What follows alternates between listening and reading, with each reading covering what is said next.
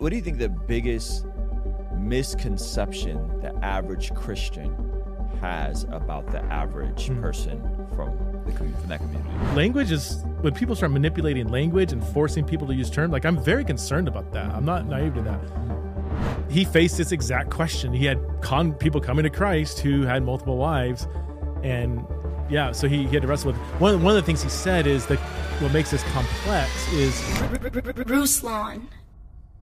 Look, Bumble knows you're exhausted by dating. All the must not take yourself too seriously and 6 1 since that matters. And what do I even say other than hey? well, that's why they're introducing an all new Bumble with exciting features to make compatibility easier, starting the chat better, and dating safer. They've changed, so you don't have to. Download the new Bumble now. Ladies and gentlemen, we have an amazing guest today.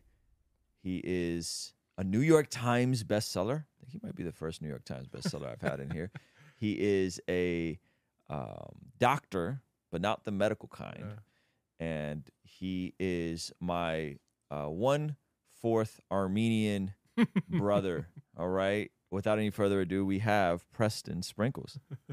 thanks for having me on man i appreciate it Thank you for being Yeah. here. Uh, you've done a lot of work with this conversation around marriage, uh, pronouns, yeah the whole bit, and uh, why? Why are you passionate about this topic? And can you pull your mic just a bit, yeah, yeah, bit closer? yeah, yeah. Um, so I, yeah, I, I would say I fell into it, into the conversation about a decade ago, uh, and it was, it began as simply a, a, a scholarly pursuit. Like I just, I wanted to figure out what I believed about the topic, Okay. uh, primarily and, and same sex marriage, and and so I started just writing and researching, and you know, and that led me into like dialoguing with a lot of LGBT people, and I two things really quickly became kind of true in my journey. Number one, I I um, you know grew up a conservative Christian and and but have always like tried to you know take my beliefs back to the Bible and say what does the Bible actually say. I don't want to just rely on my upbringing. I want to know for myself what the Bible says. Yeah. I want to weigh all the options. And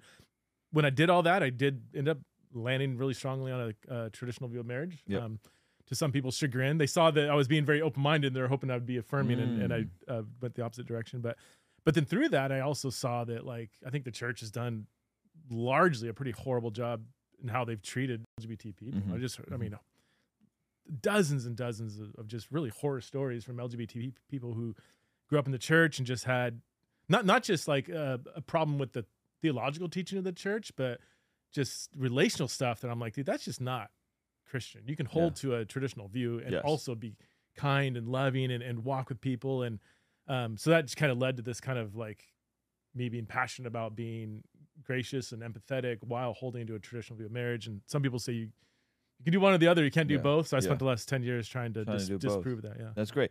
Uh, a quote from Jackie Hill Perry said that Preston's lived experience with the community, along with the theological depth he holds, Hmm. makes this book a necessity regarding your last book, Does the Bible Support Same Sex Marriage? Yeah. What does she mean by your lived experience? It sounds like Yeah. you've built a lot of bridges and have Yeah. really connected with this. Is that kind of what, what, Yeah. what Jackie's getting at in this quote? Yeah, yeah. That is, I mean, there's been good scholarly work on the topic, obviously. So I, I, um, and I, I, I, I would hope that I've contributed to that conversation as well in a healthy way. Um, but I think what hasn't been done as much as you know somebody who has you know a scholarly approach to the topic, is doing research, who is also listening to stories and and and and you know walking with LGBT people and spending time and building friendships and stuff. So that's been f- kind of what I've done from day one is is keep this uh keep this topic relational. Like I, I anytime I e- even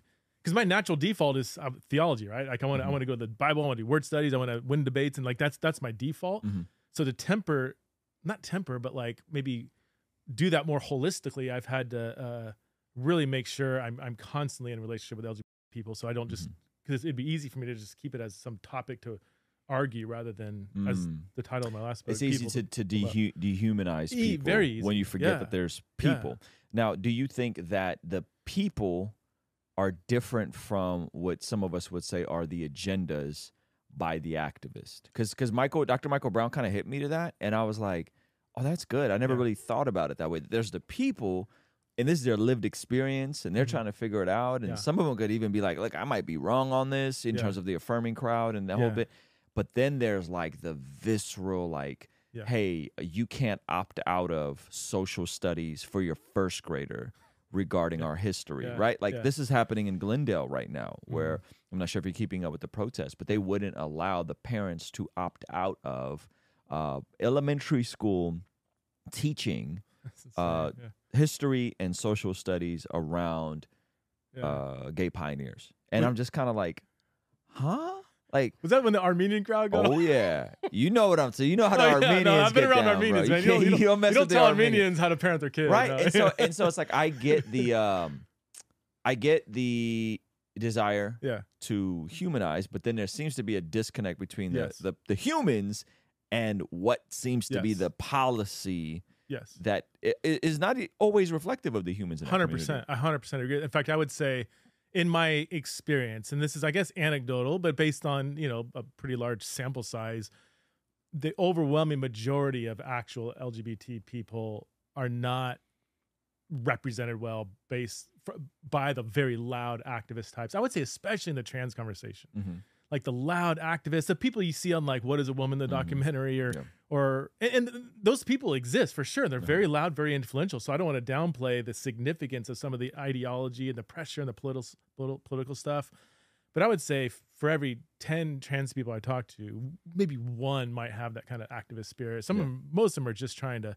Some are politically conservative. In fact, I've got several trans friends who are like registered Republicans, or they don't even believe in same sex marriage, or Mm. they um, they don't believe they were born in the wrong body. They like one of my good friends would say I have a neurological disorder and I just got kind of screwed by nature and I don't know why I had this. And transitioning was a last ditch effort to to like um, survive in, in their point of view. Wow. Um, but they would turn around and say, I'm horrified at how all this ideology is, is being you know pre- pressuring teenagers and all the teen stuff going Yeah. on and so there's just such a wide diversity of just real human experiences among actual lgbt people Yeah.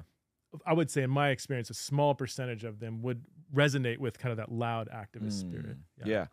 It it also seems like the folks who are um, engaging with Christians tend to be a bit more charitable, right? Because if you're going to go and debate Yeah. or, or, or discuss Yeah. or have dialogue, you're probably going to be a bit softer than the folks you know that are that are driving. Yeah. wh- wh- which is interesting because I think the one thing that the left does a great job, and I'm using the left in a very Yeah, yeah, yeah. general, broad sense, is infiltrating institutions, Mhm. right? So you have folks in these institutions that are like able to impact policy, hmm and and conservatives and Christians, like we're kind of busy doing this thing, and so that's awesome that you can engage with people. And again, Yeah. Th- they're not the same as the folks who've in- infiltrated the institutions. Yeah. Yeah. You know, that's yeah, when it comes to the institutional level, uh, public schools, colleges, universities, it's it is very far left. Yeah. Es- Especially in any kind of social science kind of Mhm. humanities area. You know, not so much maybe on the engineering departments, or whatever, but like, and yeah, it's it's uh, you go on a university campus and you could, I mean, it's yeah, it's going to be very far Yeah. left. Yeah. You know, I think had that and these are the people that are, you know, when they get out of these institutions, they're becoming influential people in, in policy and government and everything, Right. and and so that's yeah, I think that is, it ends up becoming a very one sided Yeah. issue. Yeah. What do you what do you think the biggest misconception the average Christian has about the average Mm. person from the commu- from that community? Oh man, I that's that's almost impossible to answer. Um, I would say an assumption, kind of. I guess what we're kind of talking about. I mean, assumption that all or most LGBT people are like this, you Mm. know, and then usually that perception is based on kind of whether they're yeah if, if they're watching a lot of like conservative news you know then they're they're Mhm. going to usually highlight the extremes and Mhm. again like you watched have you seen the documentary what is a woman or So um, I've watched a lot of the clips and I okay. keep starting it. Like when they put it on Facebook, uh, Oh, yeah, Twitter. yeah. Me and my wife started it, and then like we just did- Okay, did- did- we yeah. didn't get into it because Yeah. it was like late. Yeah, yeah, yeah, yeah. I, I've seen a lot of Okay. the this the good the good parts, if you will. you Okay. know? Yeah. So so like that, like you know, he he uh, would highlight kind of some of these really extreme views Mm-hmm. that again are out there and they are like you hear people talking like, do people actually believe this? You know, Mhm, like yeah, mhm. some people do, but the majority don't. So to answer your question, I think the biggest misconception is that when a lot of Christians think about LGBT people, especially if they're not they don't have a lot of people in their life that are LGBT, they have kind of a one size fits all Mm. perception. And then, Yeah. and, and, and that community is not a monolith. It's not a monolith. Yeah. 500,000 statistically, according to one survey, half a million gay and lesbian people believe in a traditional sexual ethic. Wait, how? Uh, wait, by traditional sexual ethic, you mean yeah, they're religious. They're mostly Christians, or maybe some might be, I don't know, meaning, Jewish or- meaning they're against marriage? Yeah, do- yeah. What? they're same attracted, but they hold to a traditional view of marriage. Um, yeah, yeah, yeah. I just talked to a, just talked to a guy. He's he's a um, he's a therapist here in San Diego, and Yeah. he said he's probably counseled I think over three hundred yeah. people in this area alone that have a religious commitment, same attracted, and for mostly theological reasons, don't think it's Yeah. right to act on it. So Yeah, it, Um, it seems like there's a there's a tension that we have to hold between the institutional influences or the agenda, which Yeah. I, that like even Yeah, yeah. that sounds like we're about to throw on the Yeah. Alex Jones, you know what I mean, and talk about the frogs being turned gay and all that stuff, right? So there's like this tension that we have to hold between the the people influencing the institutions and writing the policy versus the average day to day person Yeah. living their life Yeah. and and then to go deeper the people who see this as this is just who i am this is what i'm attracted to Mhm. versus the people that are saying oh and you need to affirm this Yeah. as the same and so if christians if we're not careful we can slide into this like hyper paranoia Yeah. that they're trying to get us Right. you Yeah, know absolutely. and and, and not to say that there aren't because there's definitely people that are trying to for sure, persuade yeah, but I don't know if it's as common as we perceive it to be. I don't know if it's as like they're coming for your kids, right. even though they those videos of them saying we're we're you know we're here, we're queer, we're coming for your Yeah, children. yeah, right? There's yeah. those videos, but, but but what do you make of all of that tension? You know, Yeah, that, that's that's probably the hardest thing in the ministry that I do. I mean, that, this is my full time job is helping the church engage its conversation. So it's been interesting, um, and that, that that I think helping Christians understand that you've got a lot of people probably in your church that are wrestling with their sexuality or gender on some level that are scared to death to even talk about it, and they're sitting in your pew. So before you go and fight this policy or that, this like let's focus first on like shepherding our people well mhm. um and i think that's where so there was a big survey done it's, it's the same one that um was by andrew Marin back in about 10 years ago now Mhm.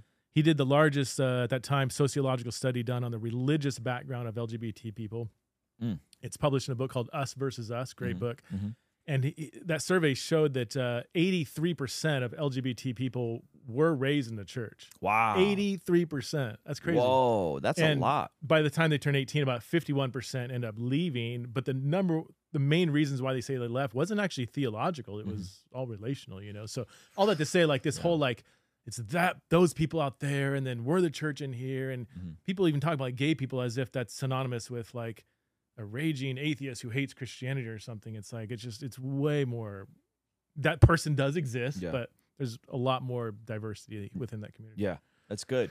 What do you think from your conversations, the LGBTQ community's biggest misconception of Christians? Yeah. is? Yeah, that, that that one's equally interesting. I I think they think all Christians are like aggressively homophobic, homo- homophobic, transphobic, uh, like um, are into like conversion therapy. Mm. Are uh, all Christian parents will kick their kid out of the house if they come out as gay? Mm. and I heard those stories exist for Mhm, sure, and those people exist, and it's it's not a tiny number either. But in my experience, the overwhelming majority of Christians that I at least I talk to that hold to a traditional sexual ethic, they're they're they've got huge hearts for um, gay and lesbian people, Mhm. and and when their kid comes out, they actually have responded relatively well, or they might do unintentional things that maybe are hurtful, but not intentional. Um, in fact, there's a story. Um, yeah, I, I might not tell it exactly, so I'll, I'll say the name. But it was a college president in California, Christian college president, who was building a relationship with a gay activist, like a lobbyist, trying to like like one of those activists that Mhm. was the aggressive type, Yeah, right? yeah. Built a relationship and man I, I, he really broke through to him but he says hey why don't you come visit visit our campus Mhm. and the guy was scared to death because he thought literally he thought that if he goes on a christian college campus Mhm. christians would be literally throwing rocks at him Mm. trying to like beat him up with bats and stuff like he really so he was actually scared for his life Wow. but the president's like just come check it out Yeah. and this is like you know college students dude Yeah. they're like you're gay so what like you know it's not a big deal you know and like so he came on campus and he was so utterly shocked that people were kind to him they were just nice they just didn't Yeah. they kind of yawned when they found out oh so he's a gay lobbyist whatever like oh great you know whatever like Yeah. what's your name what, what's, your, Right. what's your favorite food you know right, like right, right, right. um so i think that that that, that misperception to all christians are this you know just kind of westboro baptist Mhm. types you know like they're Mhm. just aggressively after gay and lesbian people so. Yeah. Yeah, it's interesting. I- you know, I, the folks in my life that are uh, from that community that I've been close with, I, I, we don't sit down and like talk about their li- love life. Hmm. Like we don't sit down and debate these things. You know, yeah, like yeah, like if they ask, I'll, t- I'll tell them what I think, Yeah. which is what the Bible says. sure yeah yeah uh if they but if they don't ask like i'm not like prying and you know uh, it's it's it's always it's more so about extending dignity and and, Yeah. and just having relationship with with Mhm. the person you know Yeah. and and then i think i think there's a desire for representation on on both ends like i think christians Mhm. want a, a healthier representation in those Yeah. circles and i bet they would want a healthier representations amongst christians mm-hmm. and and how to navigate that. Um, so it's, it's interesting as I just kind of I'm reflecting on that in my own life and how Hmm. how there's we we we our brains naturally go to the most extreme Mm-hmm. caricature of Mhm. the other side. yeah You know, instead of like, well, wait a minute, no, no, no. What's the average person like? Right Does the average is the average person who's from this community gonna be the guy that forces you to make the cake? right or forces you to make the website, you know, or is that a, a, a smaller percentage that's trying to make an example because you know I think it's a smaller. Do you? I mean, you, do you think it's? I think it's a lot smaller. I think it's a percentage. I, mean, smaller- I don't have data on that. yeah but just in I- my I- I- experience. my experience I would guess it but it's an, obviously Mm-hmm. anecdotal do you think it's uh the po- like? What do you think is feeding these kind of extreme assumptions on both sides? Is it the polarized kind of way that news media is done these days, or like people believing extreme stories and thinking that's a norm, or where do you think that comes from, or just lack of relationship with people on the other side? I think that's probably first is Mhm. lack of relationship and Mhm. lack of knowing people and then I would say there's the convergence of different kind of worldviews and how Mhm. those worldviews are articulated, you know?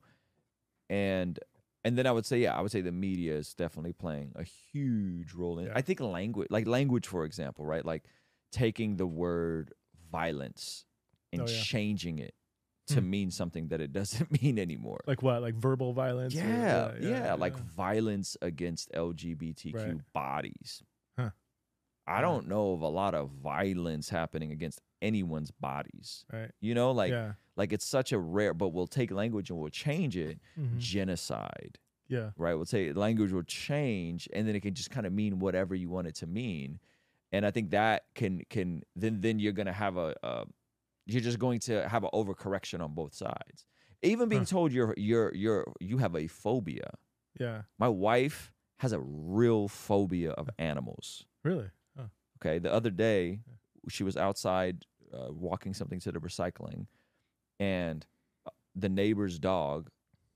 The neighbor Yeah. came across to say like, "Oh, your recycling's full. Like, let me know if you want to use mine." And so as she's coming across, her dog runs over, Yeah. and my wife jumps on the hood of her car. Oh my gosh. Yeah. Uh, uh, and and my my little two year old sees it, and she's like laughing at mommy. Right?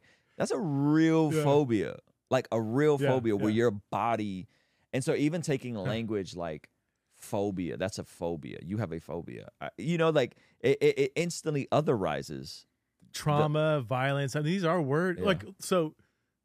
Yeah. I mean, we're yeah, you brought up genocide, so both of us have you, you more than a lot more than me, but some some historical connection to the Armenian genocide. Like people have been through actual violence. Or we're- we have friends that are that came over from America uh, on the wake of the Rw- Rwandan genocide. um, they've been through trauma, right? Mhm. They've experienced excessive violence. Mhm. So if that same word that's used to describe that is now being used to describe, you know, for instance, if I give a talk and and show what that the Bible teaches that marriage is between a man and woman, I get Mhm. accused of violence. Mhm. we need a different word because those Yeah. are two very different experiences. Very It's almost, it's almost, isn't, I mean, isn't it kind of Yeah. insulting to the person that has Yeah. been through an actual genocide that, yeah. wait, you're comparing my situation with what you went through, hearing a viewpoint you disagree with? Yeah. or- Yeah, I don't want to speak on behalf of other groups, but I have black friends that have said this. Like, hey, Mhm. don't don't don't conflate this to Mm, civil rights. Like, Right. they're not the same thing. But I, I can only com- I can only talk about from my experiences. Like, I was with my dad last night, and we were talking about the pogroms of Baku, which is the reason why we came out here. And Hmm. so, uh, I'm Armenian, but we grew up in Azerbaijan, which Turkey, Azerbaijan is all kind of used to be Yeah. the Armenian kingdom. And what happened was there was Arzis that came back from Armenia saying that they were refugees and they were kicked out. And so as a response to that, the Arzis in Azerbaijan wanted to pull push all the Armenians out. mm, And the Soviet Union gave all these regions autonomous like they're they're like autonomous. Like you're kind of like it's like a nation state. And so by giving them this autonomous nature, they were allowed to mass export, you know, yeah. tons of Armenians from Azerbaijan, from Wow. Baku, which is where I'm from. Yeah. And my dad uh, was telling me that they had to borrow, because because again, the average Armenian and Arz- and Arzi were were friends, Yeah. right? All in the same neighborhoods. My dad said they had to borrow their friends' police uniforms to get his his dad and some other family members Mhm. and put them in police uniforms and walk them through as they're trying to get to the train to get out of Baku. And in the process, they're talking Arzi instead of Russian or Armenian. To, to and Wow. and he said they're witnessing people get beat and and killed and all this kind of stuff. That's a genocide. like that's a, that's an attempt yeah, of a yeah, genocide. yeah. You're you're pushing. I don't know how many of us left Baku. Mhm. So when I hear language like you know like you the the qual the qualifier is like do you think children should be allowed to get uh puberty blockers. Mm-hmm. Right. and i'm like no. You're you're transphobic. That's genocidal. I'm like no stop. Like that's what, what are we talking about? Like that's not the same thing. And Yeah. so i yeah so i think that would frustrate anyone. Like i think if Mhm. because then it becomes an overcorrection because i'm Right. like you guys are nuts. Like this is crazy. Right? But again th- but it's hard to articulate that without coming across as you're now dehumanizing the whole group versus I have an issue with that ideology. I have an issue with an ideology that takes words and makes them mean Mhm. something else. To your point, Mm. has the church been fair to uh, LGBTQ people? Probably not. Right. You know, Yeah. like probably haven't on the been, whole, on they the haven't whole, been yeah. the most gracious. Probably haven't been the most charitable. Pro, we, we, we've probably looked the other way when we know that there are people who are sleeping with their girlfriends, Mhm. living Mhm. together, Yeah. um, looking at porn, Mhm. being sexually immoral in every other which way. Yeah. But when it came to this issue, the churches probably came down really hard on on this Mhm. thing. So like, Yeah. yes, there's been some double standards in Yeah. this in this regard. Um, but and so yes, I just I just feel like we are then just not we're talking past each other. Yeah, it's a kind of a conversation stopper when the other person's accused of being violent or transphobic. Yeah, It's like there's there's or, no or, or or a groomer.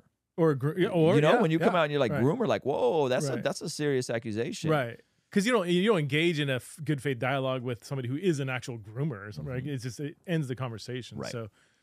Yeah, I mean, it seems to be getting worse. Do you think it's going to get better? I mean, you can't you can't keep throwing around all these huge terms and accusations and and it's got to level out, don't you think? Or I mean, or it's just going to keep getting more and more polarized. Um, I think know. I think it's going to get worse before it gets better. before it gets better.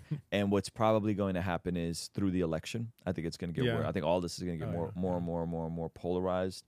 And then I think we'll probably, I don't know, level out somehow. I don't know how, you know, Mhm. but and I think you might see migration. I think you might see people move. Hmm. You know, hey, if you're about this and you know you you want to transit, you want your kid to transition, like you're gonna have to figure out a way to get out of Texas or Mm-hmm. Right. get out of Florida. Hmm. I think it's gonna get you know, and same thing for people in California. Like if I if we start finding out like our tax dollars are going towards you know, injecting kids with puberty blockers. Like, oh, like how do we, you know, how do you Yeah. navigate that conversation? I th- so I in, in I think some of the extreme uh, ideologies in s- specifically in the trans conversation as it relates to youth, I think are going to be the thing that um, will end up. I don't want to say cannibalizing the the what do I want to say? I, I think I think it's gotten too far out of hand, and you know it has when most older gay and lesbian people are like, "We're not into this. Like this is Mm. not."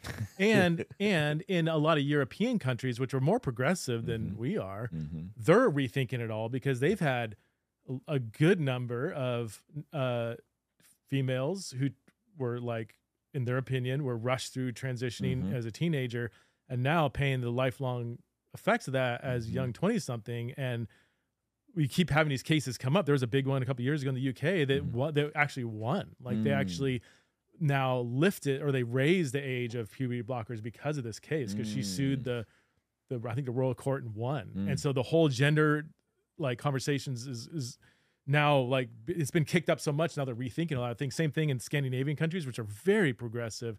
They're rethinking Mm. a lot of things. So I think it's just a matter of time, especially I mean money talks. I mean you get enough lawsuits where people are getting Mhm. sued for engaging Mhm. in surgeries that they probably shouldn't have done Yeah. to, on teenagers. Um, so I, I think my prophetic prediction, please don't t- take this with a grain of salt. I, I think in the next two to four, two to five years, there's going to Yeah. be a scaling back on some of the extreme, Yeah. extreme I. I think it'll come down to how mu- how common is detransitioning become. yeah, which 'Cause that- is, yeah, If that if that's a because right now uh, the, the data they have is they're saying oh it's like one percent yeah. you know which is like It's, it's, it's, it's, seems like more than that. it's way, it's you way, know? yeah. and so but if it gets to like 50% 40% you know i think that's when people will be like okay like Yeah. we, we kind of overdid it on this on yeah, this yeah. whole thing and and it's it's it's so bizarre because it's all coming from a desire to be empathetic and to Mhm, uh, extend dignity and all this sort of thing mhm. and it's just like inverted it's like an inverted virtue that's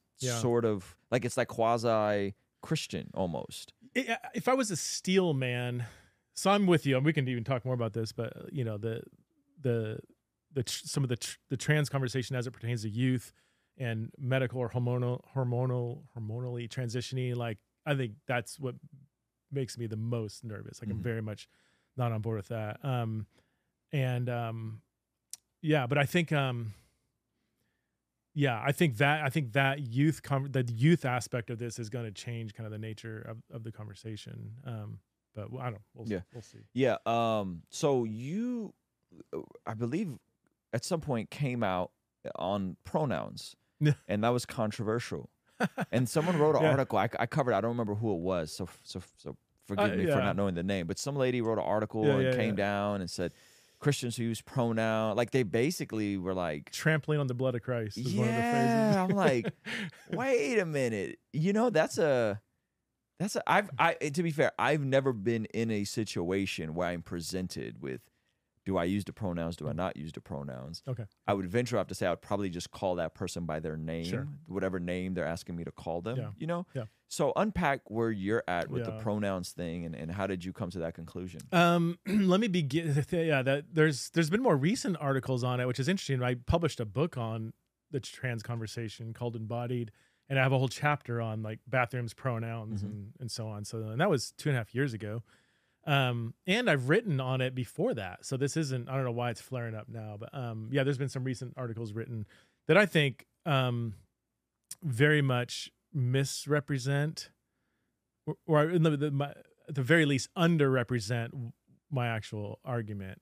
Let me begin by saying I think it's complicated. Um, I, I think this is not a black and white. Here's the right response. Here's the wrong response. It, it is very complicated because language is complicated, Mhm. and and interacting in a secular society with a Christian worldview where language is shared social social space between me and my worldview and this person who has a completely different worldview. Like it, that's that's a that comple- the language is com- that's complex. It's that's a complex shared social space. Mhm.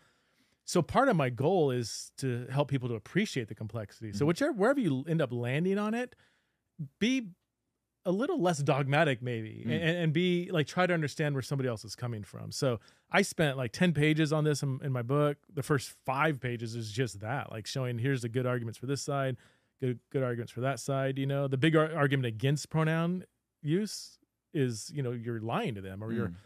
one of my friends says i'm i, I don't want to feed someone's delusion you Mhm. know which i'm like i i get what you're saying maybe that phrase isn't i've never won someone to christ by calling them delusional but um uh the other side is that you know we're kind of meeting people where they're at not demanding that they use language in a way that resonates with our worldview Mm.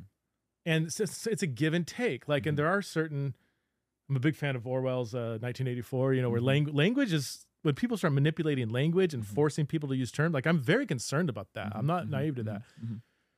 But on an interpersonal level i have landed on the view having thought through it you know uh, that i will in, a, in an attempt to meet someone where they're at use the pronouns they they want every single trans so let me say this every single trans person that i know in my life that came to christ and ended up either detransitioning or some weren't fully transitioned anyway who now are fine using people using their pronouns that match their biological like now they're you know Mhm.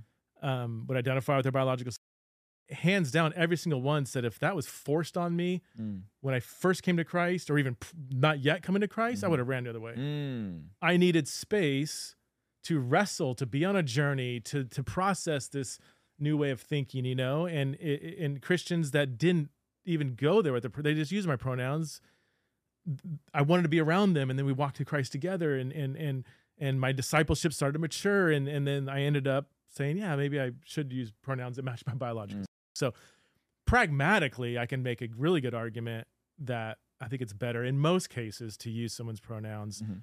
and I don't think it's necessarily lying to somebody unless I am saying I believe you like so if I meet a biological female, they want me to refer to them as they, them, or he, him.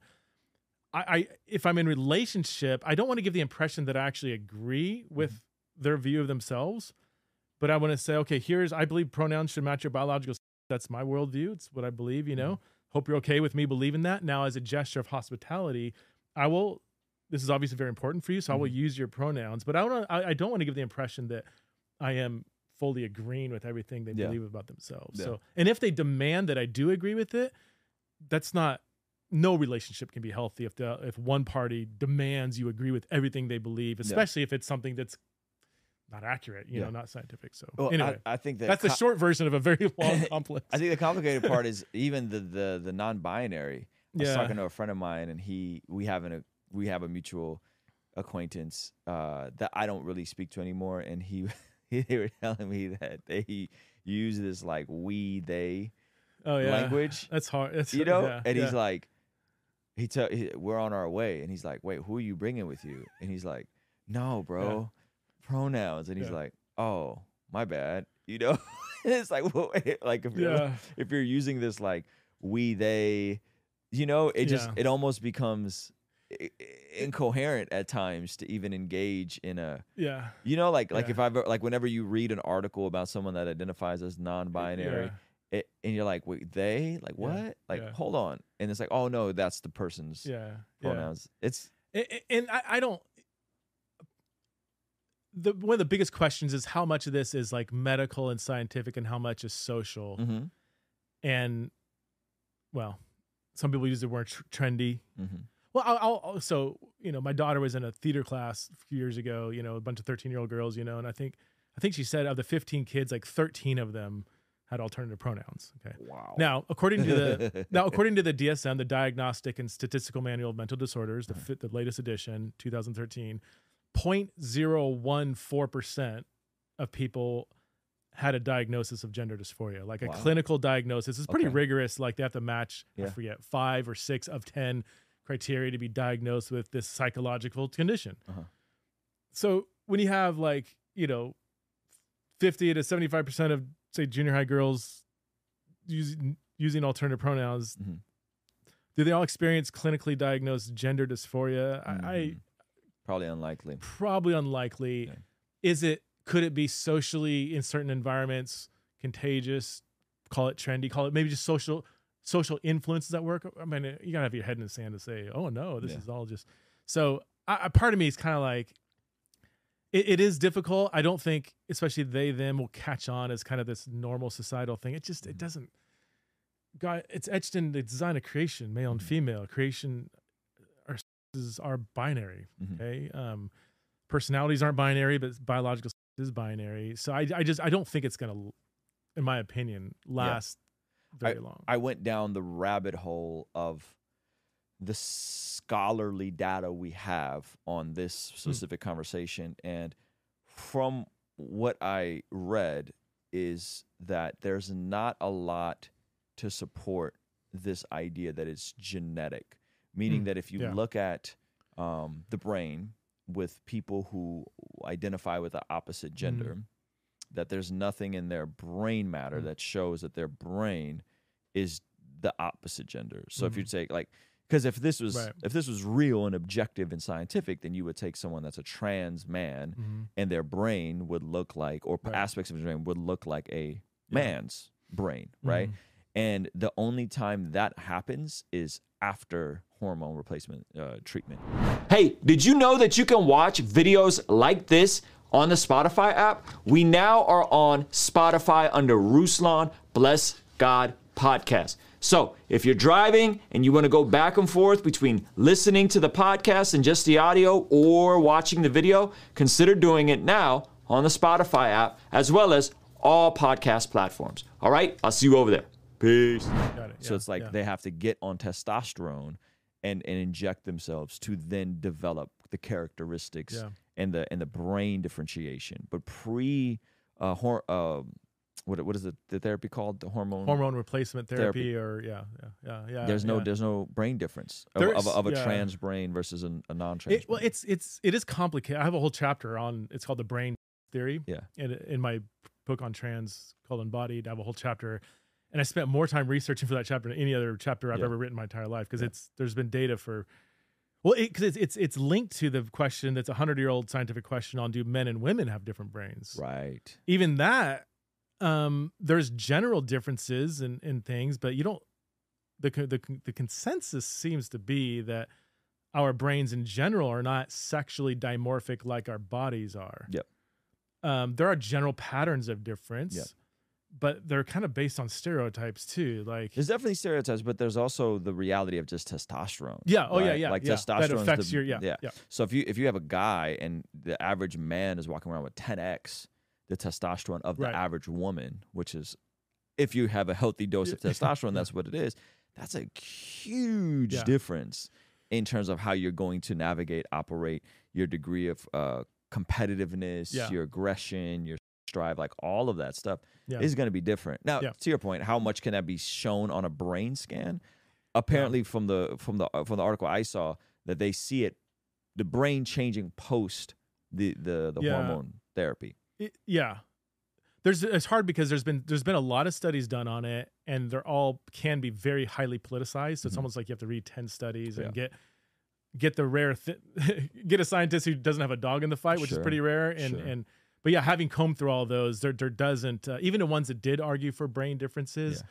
they're I, I think they overreach in both their methodology and and and, and like that is this post transition Mhm. post testosterone is Yeah. it or even you know uh, our brains are elastic like Mm-hmm. new york cab drivers there was a study done on new york cab drivers that their hippocampus i think is bigger than the average person because Mm. life actually reshapes your brain and restructures your brain so it's kind of a chicken and egg situation like Mm. did living as a trans in a trans identity is that because of your brain or did that actually reshape your Mm. brain and it almost it's like almost impossible to tell so yeah, i think people are starting to back off some of the brain studies because Yeah. it's just you can't really Yeah. prove much from it but yeah. Now it, it sounds like a lot of what your work does is just advocate for extending dignity and and empathy to people from this community. Is that a, a fair I would way? say half of what I do is that. The other half is theologically um, defending, articulating, responding to questions around Yeah. uh, same sex marriage and, and your your background in terms of your doctorate is in New Testament yeah. studies, right? Yeah. So so your background is in that,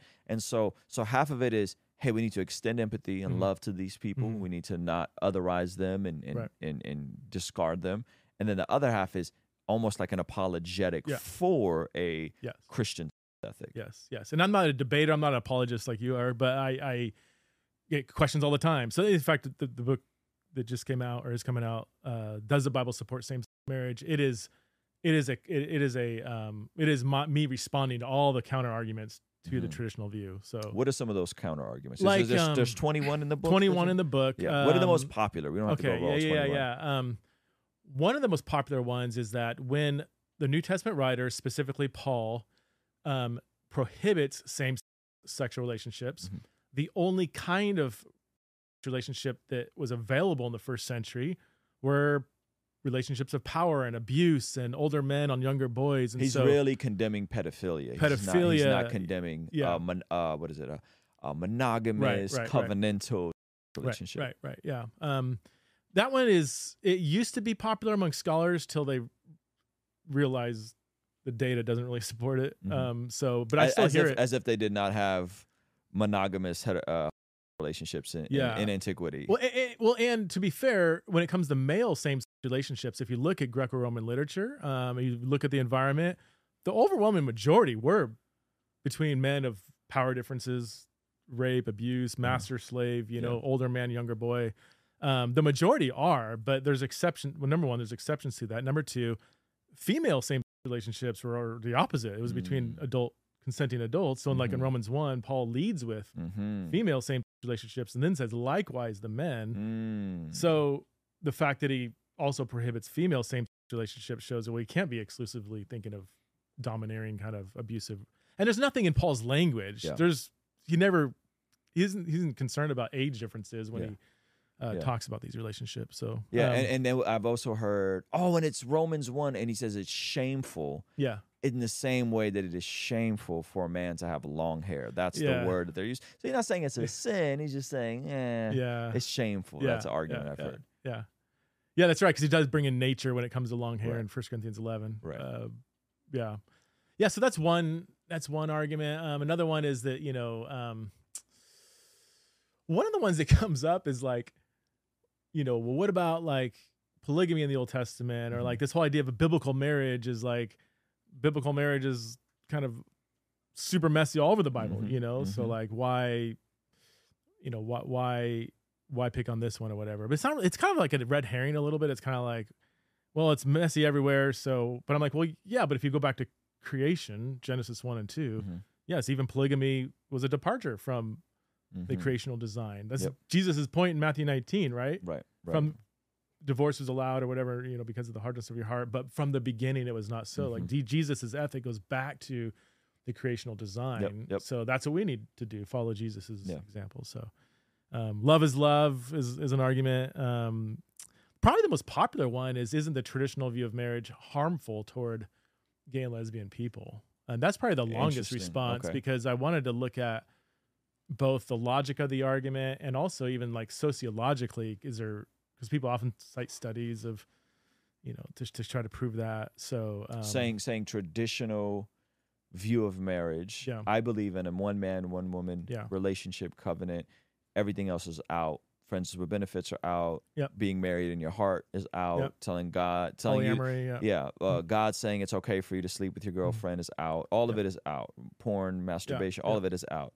And they say that holding to a one man, one woman marriage is Harmful. harmful, harmful towards same sex marriage. yes it's harmful towards somebody who is gay is attracted to the same and is trying to follow jesus like somebody who's exploring christianity is in a christian environment maybe Mhm. they're committed to jesus um, that if they're told that they cannot marry somebody and have sex with somebody that matches their orientation then then that's that's harmful Hmm.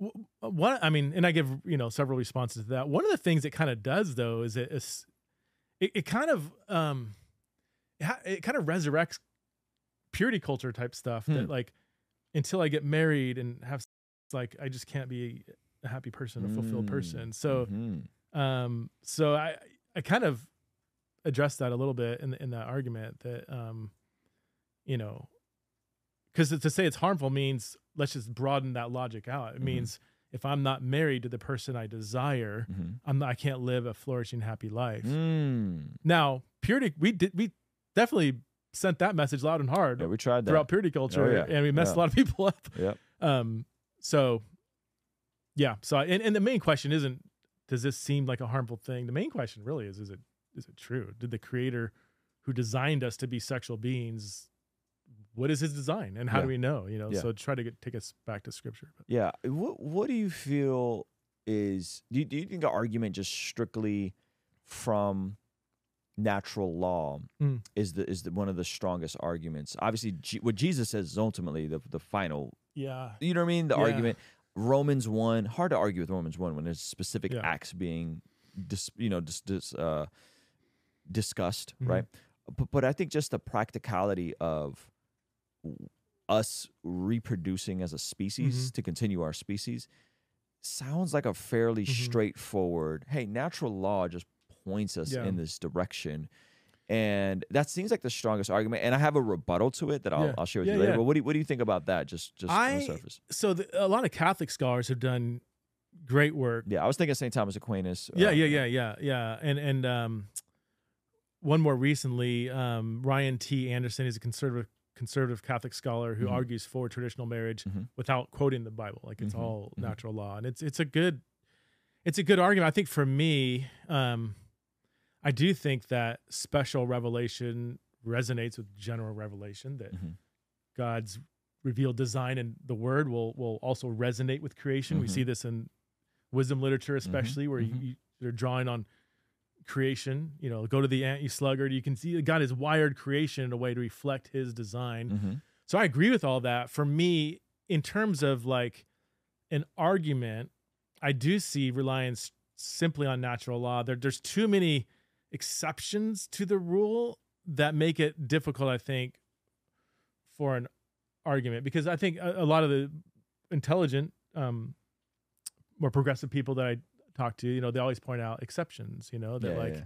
you know infertility Yes. um uh uh marriage and old age you know or like uh should we even have contraceptions you know and, um so there's always these kind of like exceptions to the rule that that i think can yeah they just kind of throw a wrench sometimes if you're relying on natural law solely as as Yeah. an argument I- Yeah. I- yeah Not not solely, but just just I mean, just looking at the design of the body parts. Yeah. You know, and just go, Right, well, yeah, how, yeah. it looks like this was designed in a way. Oh, and a baby comes. yeah you know, like, and obviously not every time Yeah. the act happens, a baby has to come, but it's pretty straightforward. The only rebuttal I've really heard to that, obviously, there's the, you know, what you pointed out, which is like, well, what about old age? What about this? Well, it's the plumbing is still the same, even Right. if there's not a baby that comes with that. But I've heard like, well, it's not in nature all the time. There's these animals that exhibit these other things, yeah and I'm like, yeah, but that doesn't.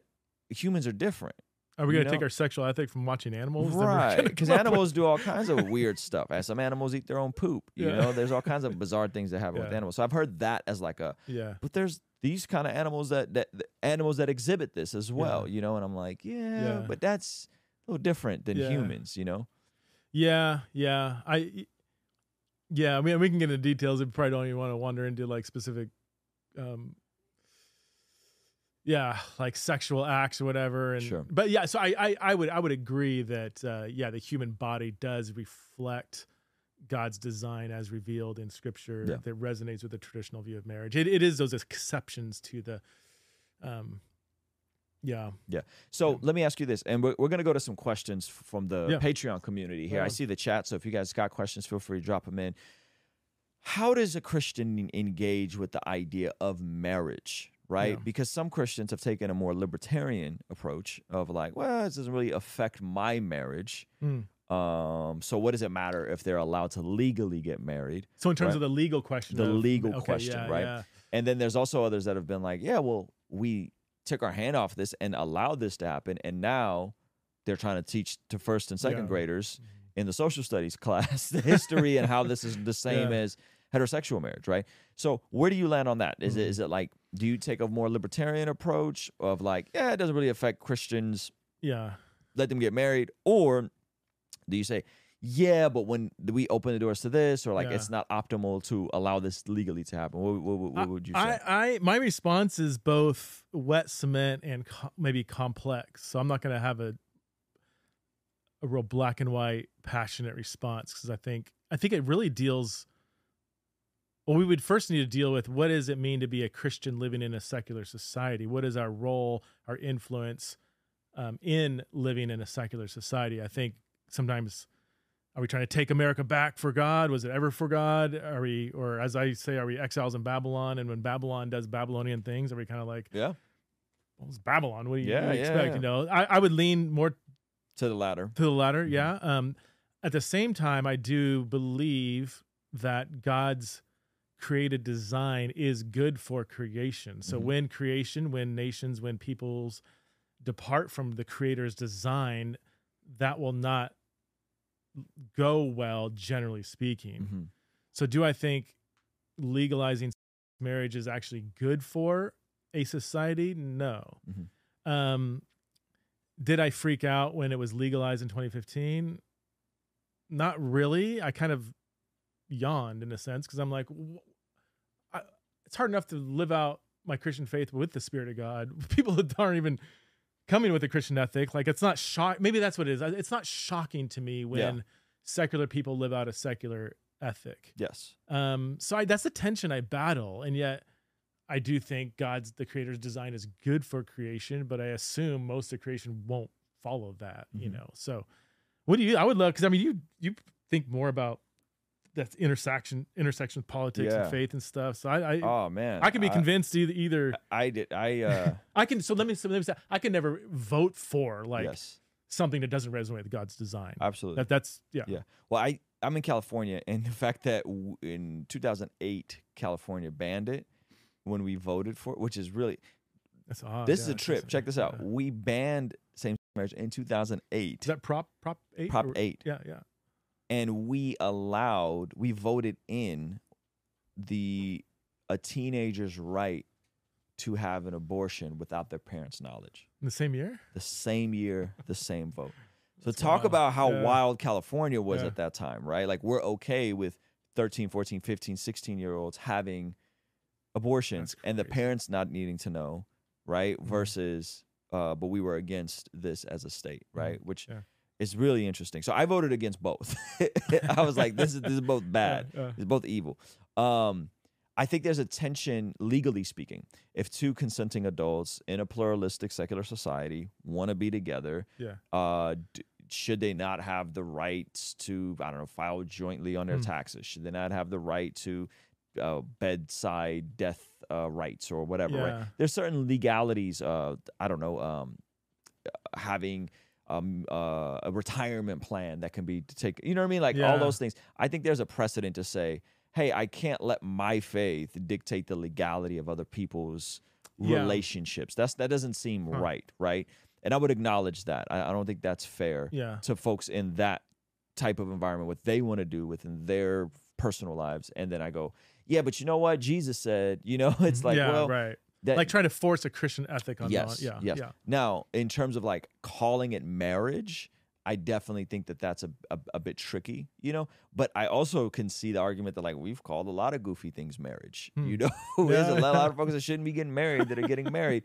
Uh, but in their natural state, they could at least come to Jesus Yeah. and then continue staying married and work on their marriage, and that could bring immense glory to God at some point. Whereas if someone's in the same marriage, Hmm. that- that- there's no real room for that, Yeah, right? yeah. And then it gets even more complicated if there's kids involved and all. you know what I mean? Then I'm just like, holy moly, man! There's just layers on layers. So I, uh, I would, I would tend to be of the position that there should be some legal protections allowed, uh, while saying let's not call this marriage Okay. because that's not, that's not, that's not what this is. That seems Right. reasonable to me. Now, like I do, I would probably lean libertarian on on most questions that deal with eth- ethical questions. Um, but yeah, with marriage, we are now dealing with something that is prim- primarily, first and foremost, a theolo- a profoundly theological institution. This is where I, um, I, I would prefer that this the state would stay out of the marriage Yeah. conversation. You know? Yeah, Um, yeah, but well, but But the state doesn't, and and, and to be fair, the state rewards families Sure. and it rewards you know Mhm. having kids to certain degrees. Like it, Yeah. there's definitely an incentive structure, whether it's taxes or whatever. So that's where I go. I just ah man, that's Yeah. that's that, that's complicated. You know, so like if the state is going to be involved, Mhm. what should they be rewarding? In my opinion, they should be rewarding people staying married Okay. longer, having more sure. Kids. You know, like there should be Yeah. practical things that we should be rewarding if the state's going to reward anything. That's Hmm. that's kind of how I would like. so for you, it's just uh, calling it marriage, like call it a civil union, and then Yeah. li- you, Which you is do where I you and- thought we yeah. were all at. I thought everyone was on the same page. Joe Biden, Obama, Hillary. I yeah, think yeah. everybody was like, "Yeah, they got civil unions. They'll be fine." right. And then all of a sudden it was like, "No, it has to be marriage." And it's like, okay, so now you're saying it's the same. It's not the same. Don't let's not call it the same. It's not the same. It's not. It's not the Huh. same. You know. It, so that's that's kind of how I look at It's it. It's interesting. Some of the more radical uh, feminists, many of whom are also lesbians, would would almost agree that like they see marriage as a whole a heteronormative institution. Anyways, Mm-hmm. like why are we fighting to be crammed into this conservative institution anyway? Like Right. let's just Yeah. do our thing. I don't. I don't. I don't yeah. get it. I, I Yeah. really don't get it. I, I again, I think it goes back to that line between acceptance and affirmation. Mhm. I could accept you. I can love you. I could have you over for the barbecue. We can go do Mhm. activities together. We can hang out. But there's a line between like I accept these things about you versus like I now have to Right, affirm these right, things right. about you. If I go to my family's house and they have a couple uh, too many drinks, Mhm. I could accept that. I'm, Yeah. I'm Armenian for crying out loud. You know, we came from the Soviet Union. Like they drink. But I gotta affirm that, you Right. know. I got I gotta go out of the way and say, yeah, you should have another glass of wine mm. while I'm sitting there. Right. not drinking anything. like it, it, doesn't it doesn't make any sense to me, right? And so like if I don't if I don't affirm everything about my own family, what makes you think I'm gonna affirm Yeah. this this this thing that what you want to call a marriage? What does that you know? look like? Like for you, would you not refer to say a same couple as husband and husband, or would you not use marital language, or is that would you just concede and say, well, this is the secular society we're living in, so I'm just gonna, even though I don't agree with it, I'll just kind of Ooh, that's a good one. It go, I think it goes back to pronouns, right? Like I, Yeah. I would probably say partner, okay, partner, right? I don't know if I would say Huh. husband. That's an interesting question. Huh. I've never really thought about it. Again, I haven't been presented with a lot of these Yeah, yeah. dilemmas and how to practically deal with them, you know? I think a lot of them involve a lot of gray area, and that's Yeah. what I think we all should appreciate that we're, dealing with this complex interaction. Yeah. Li- Christians living in a secular society. Yeah. know? Yeah, and so yeah, I don't know. I think yeah, I think I think it's I think it's interesting. What do you what do you make of the affirming theology Mhm. and Zach always says a little bit of Jesus is better than no Jesus, right? Like like if there's a little bit of Jesus Yeah. they're hanging on to by a thread, then it's better than no Jesus. But then the argument could be made that it's a counterfeit Jesus. Is it the Jesus of the Bible, right? If you're holding on to this Jesus that allows you to do anything and live any kind of way, Yeah. right? Yeah. Is is that the authentic Jesus? That's another. I I go back and forth on that. I would probably lean more towards the latter. That um, having a distorted, if it's a distorted view of G. No, so I want to make a distinction here between, like I know people who are affirming they affirm same sex marriage, but everything else about their theology, their life would feel very just almost evangelical. You Mhm, know, um, they talk about the gospel, they talk about repentance. They just have a disagreement on this ethical question. Now, I'll be the first one to say this is a significant significant disagreement. Yeah. This is chapter 20 in my book. Mhm. Is this an agree to disagree issue? And I say I don't think it is. I think this is a very important part of the storyline of scripture Yeah. is the basic essence of what marriage is. Yeah. So it's not a minor disagreement. Yeah. Um, but if somebody says, I get this question a lot, uh, parents saying my, my kid's affirming, um, and they want to go, the, the only kind, kind of church they can go to is an affirming church. Is that a good thing? You know? And I, I want to make a distinction. If it's, if it's, if it's a kind of church where Jesus is hardly mentioned, it's just a social club, there's no residue of the gospel at all. Mhm. I almost see that as more dangerous Mhm. better to not yeah versus maybe an environment where they are hearing the word of god they're not getting just affirming messages every sunday you know um but i say okay that that i i think is probably better than no church at all but to Mm. be in a church where the gospel is just either so distorted i think that can almost be worse than not being church at all personally Yeah. but i i, I could Yeah. change my view tomorrow i don't know yeah, That's- that's I got a one. buddy that I'm going to have on that uh, more or less affirms all the essentials of Christianity and the early creeds, but he is affirming. yeah I'm just like, I don't know what to do with you, man. Like, I don't know what I categorize. Now, I think uh, this is a parallel, so forgive me if I'm sounds like I'm all over the place, but I think someone that doesn't affirm Jesus as God Almighty yeah is following a counterfeit Sure. Jesus, yeah, yeah. right? So if you're like, uh, Jesus was a lowercase g God, yeah Jesus was created. Mm-hmm. Jesus is not God eternal. Jesus is not Yahweh, right? I think I go, ooh, right that's that's tricky because we see Jesus taking on Mhm. all the attributes of God Almighty repeatedly. You see Hebrews one refer uh, in the Psalm that Hebrews one is referring to. Mhm, It's mhm. Yahweh talking to Yahweh, right? Uh, and so we see this. So so I would go, man, if someone is not affirming Jesus as Yahweh, they're they're Yeah, probably yeah. following a counterfeit. And I would hope that they would repent and land in the Sure. right place. So that's where I go with this issue. I, it's a, it's a, it's a tricky one because Mhm. you might be following the Jesus of Yah, like the the Jesus is God Almighty, but this is such a huge hmm kind of distinction that people Yeah. make with their theology, and Yeah. it, it becomes tricky. Yeah, in in most case, in, in again anecdotal, but like in my experience, when evangelical churches shift their view on marriage, Mhm. in most case, in many cases at least, I've seen they do. And I'm not a I I, I I'm not a slippery slope guy. I Mm-hmm. don't like always using the argument. In this case, it is again anecdotally mostly true that other, I would say, important theological commitments end up kind of Yeah. going by the wayside. Yeah. in my experience. I've seen people start from this point and then get to the point of, yeah, bod- the bodily resurrection even happened. I don't know. Mhm. Maybe it was a Mhm. metaphor. You Yeah, know, and yeah, I'm yeah, like, oh, okay, we've completely deconverted off the rails. Yeah, you yeah, know, yeah.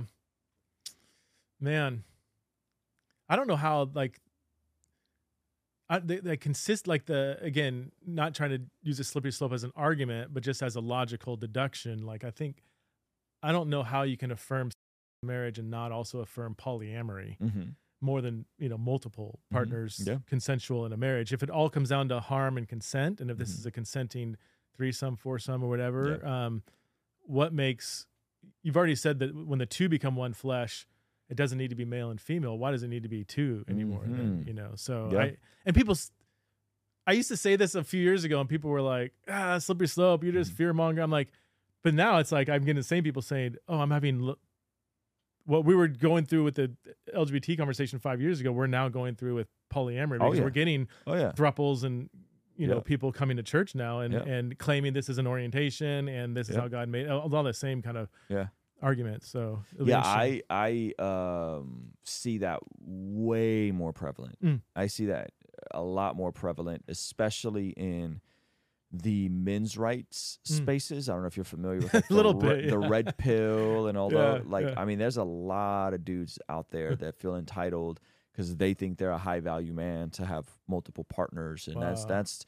I mean, it's borderline going mainstream. Is that like know? Andrew Tate? Like Andrew that whole- Tate, yeah, yeah, Uh, Andrew Tate. Um, you know, and then there's like this weird overlap with Islam, you know, because you could have in certain of Islam you could have up to four wives, and so there's some overlap there. But no, there's a lot of guys that are like, yeah, I mean, I I- feel like I can take care of multiple women. What's the big deal, you know? And that's yeah. definitely being Yeah. more and more mainstream. I uh, I I got a buddy, an acquaintance who was in a situation where they attempted that because he found out that the person he was with was um you know had same attractions Mhm. and so they attempted this like scenario and it Mhm. just blew up and was really really really really bad And That's he- the most common scenario that I've seen is usually like a heterosexual. Oftentimes it's been a guy and Mhm. a his wife or girlfriend comes out as bisexual Mhm, and yep. says, "I need a same Yep. partner to fulfill." So it becomes Yep. kind of a, a same relationship and then an opposite. And Yep. it, then it can kind of go anywhere. Yep. In many different directions from there, but yeah, yep. I I think those aren't going to end well I yeah. But let me bounce this off of you. This is Yeah. this is this is an interesting one. I'd like to hear your thoughts on this. So there are parts of the world, and I think Got Questions did an article on this. So this is not me Yeah. like pontificating off of just, but Got Questions, which is a fairly conservative site, uh, had an article about polygamy Mhm, and how there are parts of the world where polygamy is legal, mhm, and there is a gentleman who mhm. has multiple wives, gets saved, and the question becomes, does he need to yeah. end those? and and how does Yeah. he end those? And how does he is it the first one that's the only one or is it his favorite? Yeah. Right? Like is it the one where the kids are the smallest, right? How do you na- how do you navigate that conversation? And I got got questions. I should really look this up so to make sure I don't misquote them. Mhm. Um, but got questions basically landed at like it's kind of a question of conscience for Mm. For him and his environment. Can he pro- financially provide for all of them? Are they all okay? And and yeah, what do you think of that? Why you So- answer that? I'm gonna look it up just to make sure I'm not Okay, butchering okay, yeah, questions. yeah, yeah, yeah. I uh, I actually had a friend of mine, missionary, who was a missionary to northern um, Nigeria back in the '60s, and apparently, I don't know if it's still the case, but it was a very it was a polygamous society, and uh, um, he faced this exact question. He had con people coming to Christ who had multiple wives, and yeah, so he, he had to wrestle with it. one. One of the things he said is that what makes this complex is it's so etched into the fabric of society. It's not you're not dealing with just some individual living in some sinful life. Yeah. You're dealing with the whole the fabric of society, and you, you mentioned it in passing. It's not that he's just having. It's not like primarily even a sexual thing. It's Yeah. a it's a power thing. It's also a prestige thing. It's also an economic thing. He's Mhm. got these women who are being supported financially, Mhm. and if he just dropped them all, Mhm. you have this you would have this huge other issue. So the mediating position they took is um I think they worked towards I don't know if it was like an instant like here's the demand, but it Mhm. was working towards him having one of his wives as a sexual partner. Mm. Um so he's being sexually faithful to her, uh, abiding by a sexual ethic, but not divorcing the other women, but Mm. just keeping them like supporting Yeah. them, you know. yeah. So yeah. they're still living in the house, they're doing household Yeah, yeah, chores and yeah, everything. yeah. Because that was another thing he said. Oddly enough, in his experience, it was the first wife who asked for another wife Mhm. because in a very patriarchal kind of culture, she had all this housework, all this stuff, and she just wanted help. She also wanted someone to talk to because in that culture, it wasn't like the husband's coming home listening to her feelings, and so it wasn't. Uh, it was complicated, man. Yeah. It was. It was. So you have to understand the cultural Yeah. and societal complexity of it. But I, I think that's probably the approach I would I would take. Yeah. Trying to balance being faithful to the a Christian ethic, but also So be be be intimate with one wife. yes. but- and and who do you pick? I don't. I, Yeah. Yeah. I Well, let's know. look at what Got question says. So this Yeah. is a trip. Uh, so let me show you the question uh, real quick. This is uh, I wasn't expecting this answer. They- mm. They're, they're I think they're more progressive than you are. And Got Questions is extremely conservative. If a man has multiple wives and became a Christian, what is he supposed to do? So if a man has multiple wives and became a Christian, what is he supposed to do? If polygamy is illegal where he lives, he should do whatever is necessary to submit to the law while still providing for his wives and children. If polygamy is legal, but he is convicted that it is wrong, he should divorce all but one wife. Again, he must not neglect providing for all of them and their children. so the divorce he's still providing. He's just technically not married. Okay. Yeah. They are uh, his responsibility. If polygamy is legal and he has no conviction against it, he can remain married to each of his wives, treating each one with love, dignity, and respect. A man who makes this decision would be barred from church leadership, but it cannot be said that he is in explicit violation of any command in Scripture. Yeah, disagree with that last part, but But it cannot be said that he is in vi- So you would do, disagree with that? I would disagree with that because I think he's people take kind of a, and I don't want to, I don't want to assume this about the author or whatever, but like they, they, they take kind of a flat view of scripture of like, well, it's allowed in the Old Testament, Yeah, so, um, and it's not outrightly condemned in the New Testament except for you know you can't be an elder, right? First Mhm, Timothy, mhm. Titus, but again, I I think the allowance in the Old Testament was a departure from the creational design and and Jesus in the under the new covenant takes us back to the creational norm. So Mm. rather than looking for is it commanded like a like as in thou shalt not, we also need to look at just God's design as a whole rather than Yeah. is it sin, not sin, is there command, is there chapter verse? Yeah. Clearly What is Jesus, the what is the virtue ethic Yeah. being preached, not what is the letter of yeah, the yeah, law? yeah, exactly. Yeah, yeah, yeah. That's good. So I think Jesus, I think the command isn't in the form of a command in the Greek language specifically, but when Jesus Yeah. takes us back to creation, Yes. saying one man, one woman, one flesh union, uh, I think that's that's the standard, you know. Well, you're more conservative than got questions, my friend. got questions is out here saying, "Look, man, if you ain't convicted, uh, live and let live." I hope I, I've got I've got I'll get back to back emails accusing me of being too conservative, being too liberal. Like it's it's so funny. I, I'll hear assumptions about what people think I believe. I, I still have people to this day that think I affirm marriage. I've written two or three books saying not that, you know. So hmm. anyway, it's funny. Yeah. So for my audience that thinks I'm going liberal, there there you go. Yeah, that, it's an interesting. It's an interesting question, though, Yeah, right? It is. It's Yeah. really good. Yeah. Um, okay, we're gonna go to some of these questions, and then I want to ask you an offline question that's probably way too spicy okay. for um for YouTube. Okay. If I have a Christian or Catholic LGTV people, Uh, we call them. We say LGTV because we can't say LGBTQ on Is live on you YouTube. that? I was wondering why. Yeah, and I, and I have an affinity for LGTV TVs. All of our TVs are. LGTV. I did not know that. That, ma- that makes a lot of sense. We I was like, speak- how do we- you not know the acronym when I'm No, listening no, no, to we, your we speak in code. Yeah, LGBT people. What books should I direct them for the softest approach, or what is the best scripture to be gracious but firm in stance? I mean, I I I, I abhor self promotion, Okay. it's okay. but my I would say other people.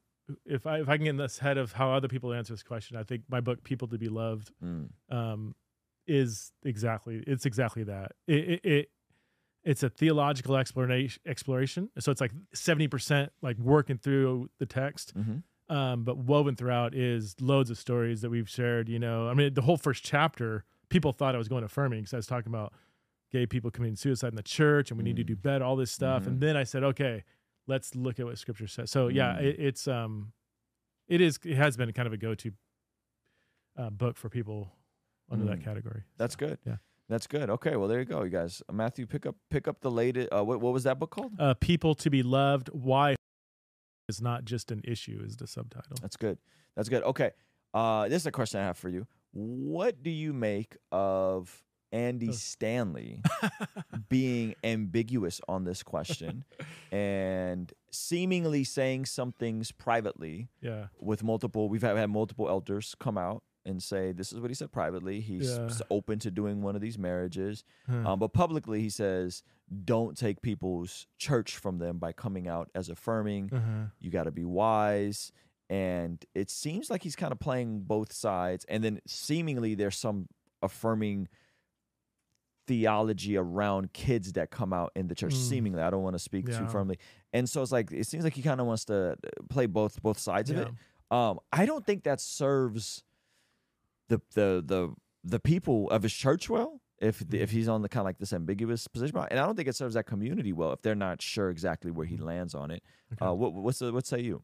So I let me give a few qualifications up front. Number one, I I've I don't think I've read more than twenty pages from Andy Stanley book. I maybe re- listened to a couple messages, so I, I don't follow uh, him. Uh, From what I've heard and seen, from what I have seen, have a lot of respect for him as a as a Christian leader, Mhm. as a communicator. He's off the chart from what I've seen. Um, and I've known people that have known him personally, Mhm. and and and, um, and some of the criticism he's gotten it, I always try to give people the benefit of the doubt. I'm like, ah, I don't know if he quite said that. Like, Yeah. I think you're taking that in the worst possible direction. Yep. So I, I find myself in my heart, at least, kind of like, well, I, don't- maybe more standing up for him. Mm-hmm. Um, even the, the the recent clip that was w- that went around, that two minute clip from something he said about gay people having more faith than other. I'm like, if I look at the heart of what he's trying to say there, I'm like, I, I probably agree with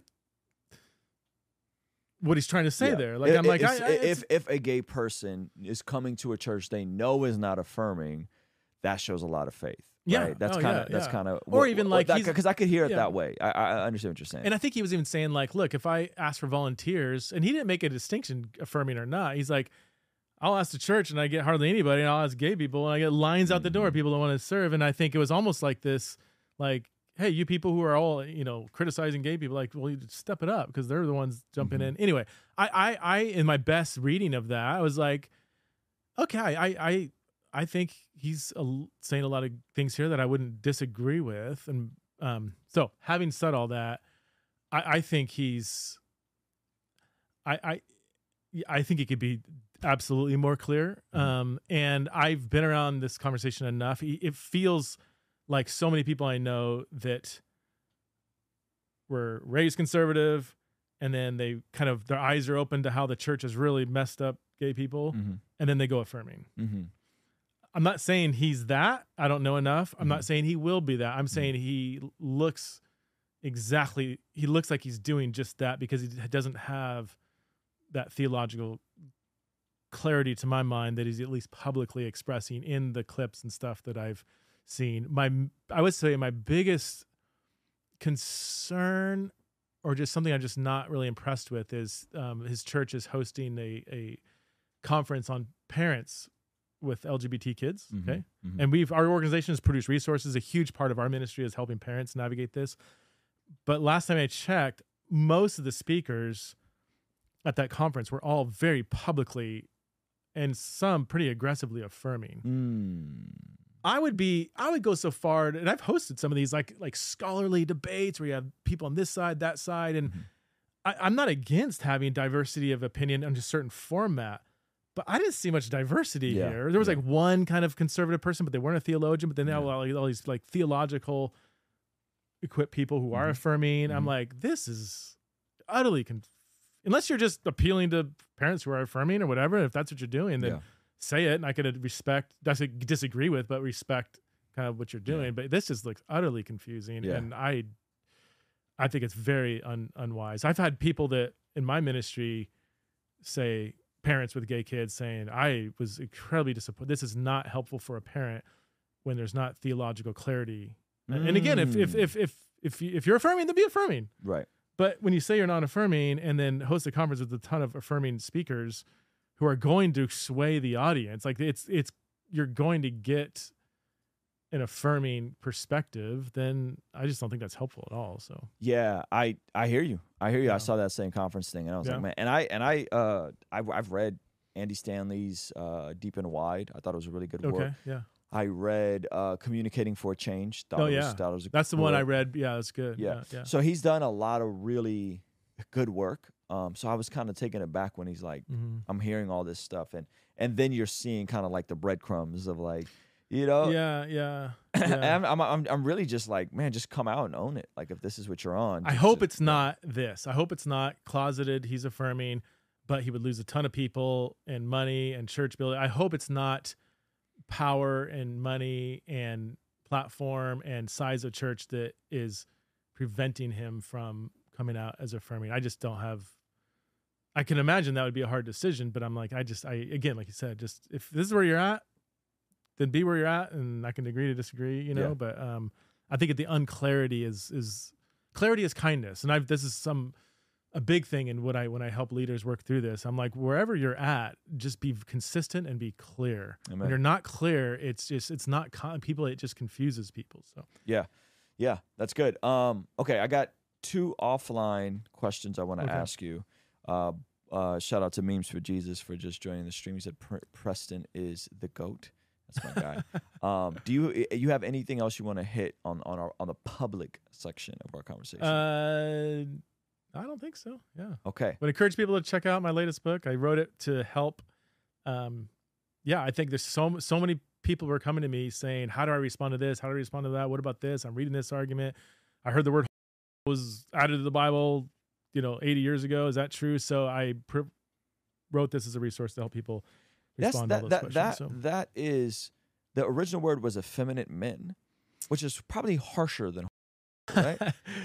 all of them are so the greek words arsenokoitai and malakoi in 1 corinthians 6 9 and there there hasn't been a great english translation of those two greek terms until um, the last decade or so um, the csb ES, esv and csb do a good job the new niv does a good job A- anyways there, it's um, what would be a better a translation? For a male who is having is having with another male Okay, yeah or a man having with another male is what i a would say. pra- someone that is practicing, is practicing. engaging in a same relationship and this is where a lot of people's concern this is my concern with conservatives they'll quote this passage saying see gay people won't inherit the kingdom of god i'm like whoa, what, this isn't talking about gay people Mhm. as in my friends who are committed to celibacy out out of allegiance to jesus but would still refer to themselves as gay it's not talking about that it's talking about somebody who is in- an unrepentant active uh, same sexual relationship Mhm.